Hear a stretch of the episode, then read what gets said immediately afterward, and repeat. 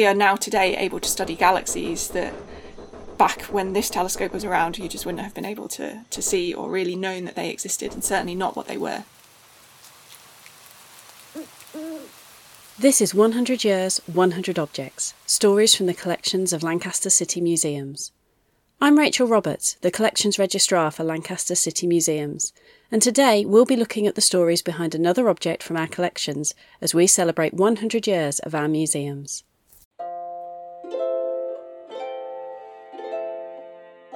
Today's object will take us far away from Lancaster and Morecambe. In fact, it will take us far away from Earth. It's a postcard showing something that used to be a popular feature of Williamson Park, but very few people remember today. Today's object is an image of the Williamson Park telescope.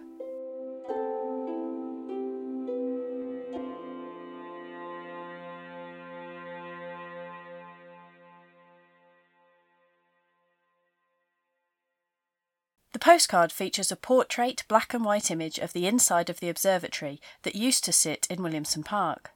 There is a message on the back, which we will return to later in the episode, and we can see from the postmark that it was sent in 1928.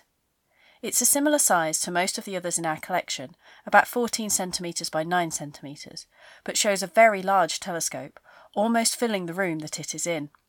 The telescope points upwards towards a domed roof, it sits on a sturdy metal base, which includes large wheels which could be turned to change its position and angle. From the photograph, it's hard to get an idea of the scale of the instrument.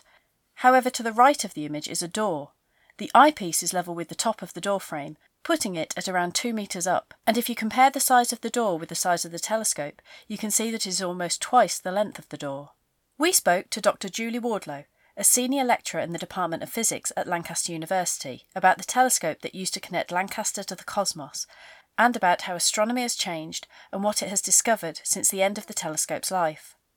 We began by discussing the rise and fall of the telescope at Williamson Park. The telescope in Williamson Park is now gone. You just have the base of the observatory. It's very overgrown. There's trees in the way. You can't tell it would have once been an observatory apart from the signage there and the foundations that are still in the in the park. But it was built there in about 1891.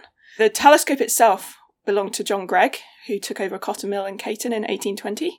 And when he died in 1882, the telescope was given to the Lancaster Corporation for public use for a public observatory. In 1889, the site in Williamson Park was sought on a little hill that's in Williamson Park. It's just down from the Ashton Memorial, and a plan was designed. And then in 1891, the meridian line was struck. So that's how you can tell exactly where north to south is in the observatory. So you can angle your telescopes perfectly and line it up with the stars. All the books and charts and things that were in that building were contributed by Reverend John Brone, who became the honorary director.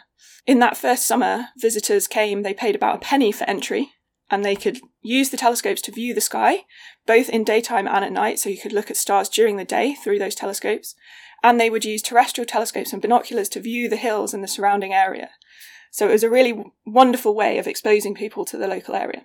Unfortunately, things started to go downhill in 1939 when the curator, James Dowbiggin, retired and then the weather station failed to meet the Met Office inspection. So it lost some of its people that were helping the observatory to keep going, and it lost part of its purpose as well because the, the weather station was no longer usable. At that point, there was an agreement put into place that the Lancaster Royal Grammar School would take over the day to day running, and they continued to use the observatory with still some public nights.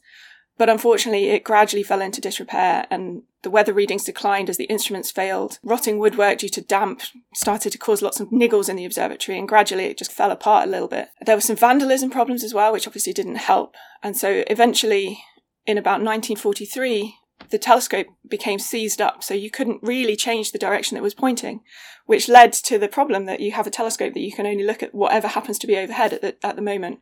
A repair bill came in for the main telescope in 1944 of over £200, which was far too much for them to pay. So it was decided that the observatory would be paused until the end of the war, and unfortunately it never reopened. And in 1960 it was demolished, Julie went on to tell us a bit more about the telescope itself and the other instruments that could be found in the observatory. So, this is a refracting telescope, which means that the light comes in much like eyeglasses. The light comes in one end and is bent by a single lens towards the other end. And it's the sort of thing you probably think of when you think of a telescope. The problem with these kind of telescopes is they tend to be extremely long. So this one was a seven and a half inch diameter, but they have to be long and skinny. So it was likely about three meters long. So obviously very hard to maneuver. There are other refracting telescopes up to about 20 meters in length, so they can be absolutely huge. Just because of the way the lenses work, in order to get the focus with such a big lens, you need a, a huge long tube. That's not the sort of telescopes we use today. We tend to use reflecting telescopes today, which have a mirror in them rather than a lens. Well, we had some instruments on the telescope, so you could use it as normal with an eyepiece just staring through visually.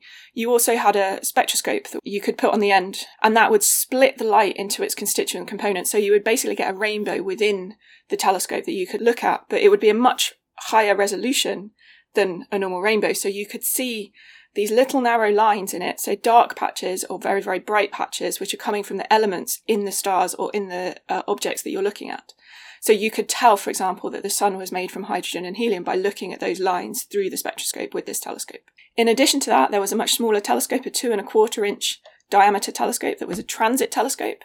That's used to measure the position of the stars really, really precisely, which is used to set clocks and used for navigators so that they know where they are. They also had a sidereal clock. So this is not a 24 hour clock that we're used to. This is a 23 hour and 56 minute clock. And the reason there's that four minute difference is because that's how long it takes the stars to go above the same point in the sky. So if you measure time with a sidereal clock, you can know exactly where a particular star is going to be at a particular time. So in an observatory, it's very useful to know the sidereal time as well as the Earth time. There was also the weather station that had a barometer, some thermometers, including wet and dry bulb thermometers, so you could tell the, the humidity. There was a rain gauge. And this was really important because it was needed to know what the weather was doing day in, day out. And that was part of the war effort. The Met Office used to come and do regular inspections to check the quality of the instruments. And it was important to use the same instruments for the same measurements year on year on year. So you know the calibration of those particular instruments and they managed to take daily readings of the weather at the same time every day from 1895 to 1939. It became a little bit of a challenge toward the end of that period due to some of the instruments getting lost or damaged, sometimes from vandalism, and there was some vegetation overgrowth as well that covered some of the instruments, which made it difficult to get the same measurements from the same instruments every time. There was also an eclipse of the sun that was visible from Lancaster in 1927. So obviously the observatory were very excited about that, as, as any eclipse is, is absolutely fascinating. And they realised just a day or two before that this observatory site was actually going to be behind Ashton Memorial. So the sun was going to be blocked by Ashton Memorial. So they had to move one of the telescopes, take a portable telescope, put it elsewhere in the park to view that eclipse. In addition to all the scientific instruments, there was also a viewing room where visitors could use to look at the surrounding hills because you got the wonderful views from the top of that hill. Very few professional astronomers today use the sort of telescope that was found at the observatory we wanted to know a bit more about how telescopes have changed since then. So, this was a refracting telescope, which bends the light using a lens. We now tend to use, for professional purposes, reflecting telescopes, which bend the light using a mirror. So, it goes back on itself in the same direction. And the reason that we do that is because you can have a much bigger aperture, a much bigger lens, or in this case, mirror, that gets you more light. You can collect more light in that bigger size, but it can be focused without having a massive long tube. So you can focus it in just a couple of meters instead of in tens of meters. So these days we have telescopes that are up to 10 meters in diameter. We are currently building some that are going to be much bigger than that. So there's a 39 meter telescope being built in Chile at the moment, for example. And there's absolutely no way you would be able to do that with a refracting telescope. We need the reflectors in order to get the size. And with having a reflecting telescope, you can also support the weight of that mirror from behind rather than just being able to support a lens on the sides of it, which makes it much harder to take the weight. We tend to build the telescopes slightly differently as well in, in terms of where we locate them. So they'll be located in high sites where the air is dry and where the atmosphere is stable, which really helps our observations as well. So we have different types of telescopes in different places, and we also now use different wavelengths as well. So we can look at light at all different wavelengths rather than just the ones that our eyes can detect. We can use cameras and things like that to measure the stars and measure what's going on in the universe rather than relying on sketching or even photographic plates.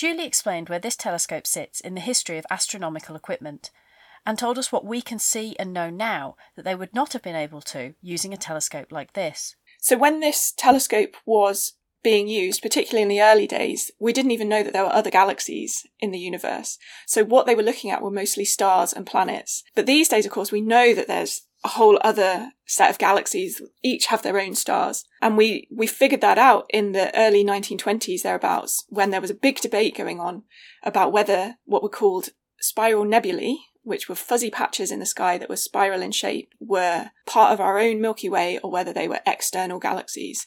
And it was only in about the 1920s that we could look at the distances and really get that narrowed down that they were so far away that they couldn't possibly be in our Milky Way and they had to be whole other galaxies. So we are now today able to study galaxies that back when this telescope was around, you just wouldn't have been able to, to see or really known that they existed and certainly not what they were.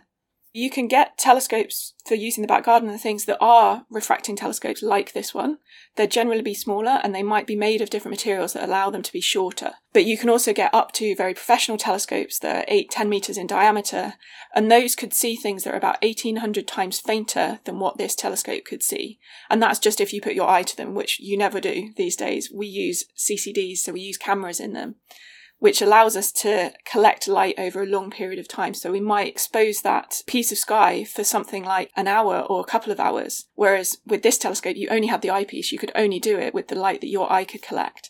The other thing that having much bigger telescopes helps is that we can have much higher resolution, so we can distinguish two parts of the sky much more clearly, so we can see the detail in things like Jupiter's belts. So this telescope would have been about 0.6 arc second resolution, so that's a measurement of how close together things you can see. With the best telescopes today, you can do about 10 times better than that in resolution. But we're also based in Lancaster, where the atmosphere is very turbulent and, and, moves a lot. So the atmosphere itself would have smeared out stuff, so you wouldn't see so much detail just because of the atmosphere. So for actually the site that they were at, that resolution is pretty good because the atmosphere would have blurred things even more than that. But today we put our telescopes on the top of high mountains, so we're above most of the atmosphere, and we choose which mountains we use very, very carefully so that we know the atmosphere is, is fairly smooth in that region, so it does it doesn't add that turbulence to blur things out so much. The other thing we have today is adaptive optics, which is a technique where we measure how the atmosphere is moving, and we do that using lasers. So you will sometimes see pictures of observatories with lasers shooting into the sky, and they measure the reflection back from the, the top edge of the atmosphere to see what the atmosphere is doing, and then several thousand times a second, they move the back of the mirror to correct for the atmosphere. So this allows us to see things that they wouldn't have been able to see. So galaxies, knowing that galaxies are separate structures from our Milky Way, we can detect things like exoplanets. So we can detect the fact that other stars have whole solar systems around them now. Some stars we can even see the size of them. We can measure the size of them directly. We can look at X-ray of the universe or we can look at infrared in the universe and go to radio wavelengths as well. Whereas this telescope would have only worked in the optical regime. So it's only aiding our eyes. It's not adding additional information that we couldn't see with our eyes. But there is still one thing that we haven't addressed. The not very astronomy friendly weather that we often get in Lancaster. The writer of the postcard fell foul of this on their visit in 1928. The message reads Just had a little outing to Lancaster Park and went to the observatory, but it was too cloudy to see anything. So, is the weather still something that astronomers struggle with today? And does Lancaster have any other drawbacks as a site for a telescope? Yeah, absolutely. So the weather can be a problem. We have to worry about several things with the weather. We have to worry, obviously, about the cloud and the rain, which is part of the reason for putting telescopes on big high sites because they tend to be drier. You're above most of the clouds most of the time. Not always. We still have problems with it. We need to worry about light pollution today, which I suspect they wouldn't have had to deal with so much. So we put our telescopes away from population hubs, although we still need to be close enough to make travel easy for the crews and things that need to go there.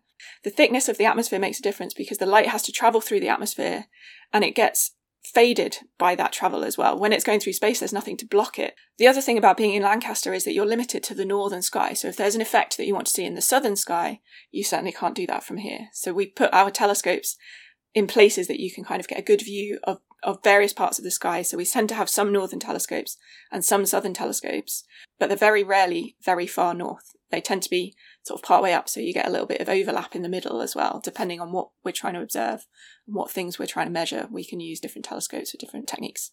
Before she left, Julie explained that there's one thing that modern astronomers can do to overcome all these issues that the builders of the Lancaster Observatory could only dream of cut out all the issues of Earth based telescopes by putting it in space. So we also have telescopes in space as well as on Earth.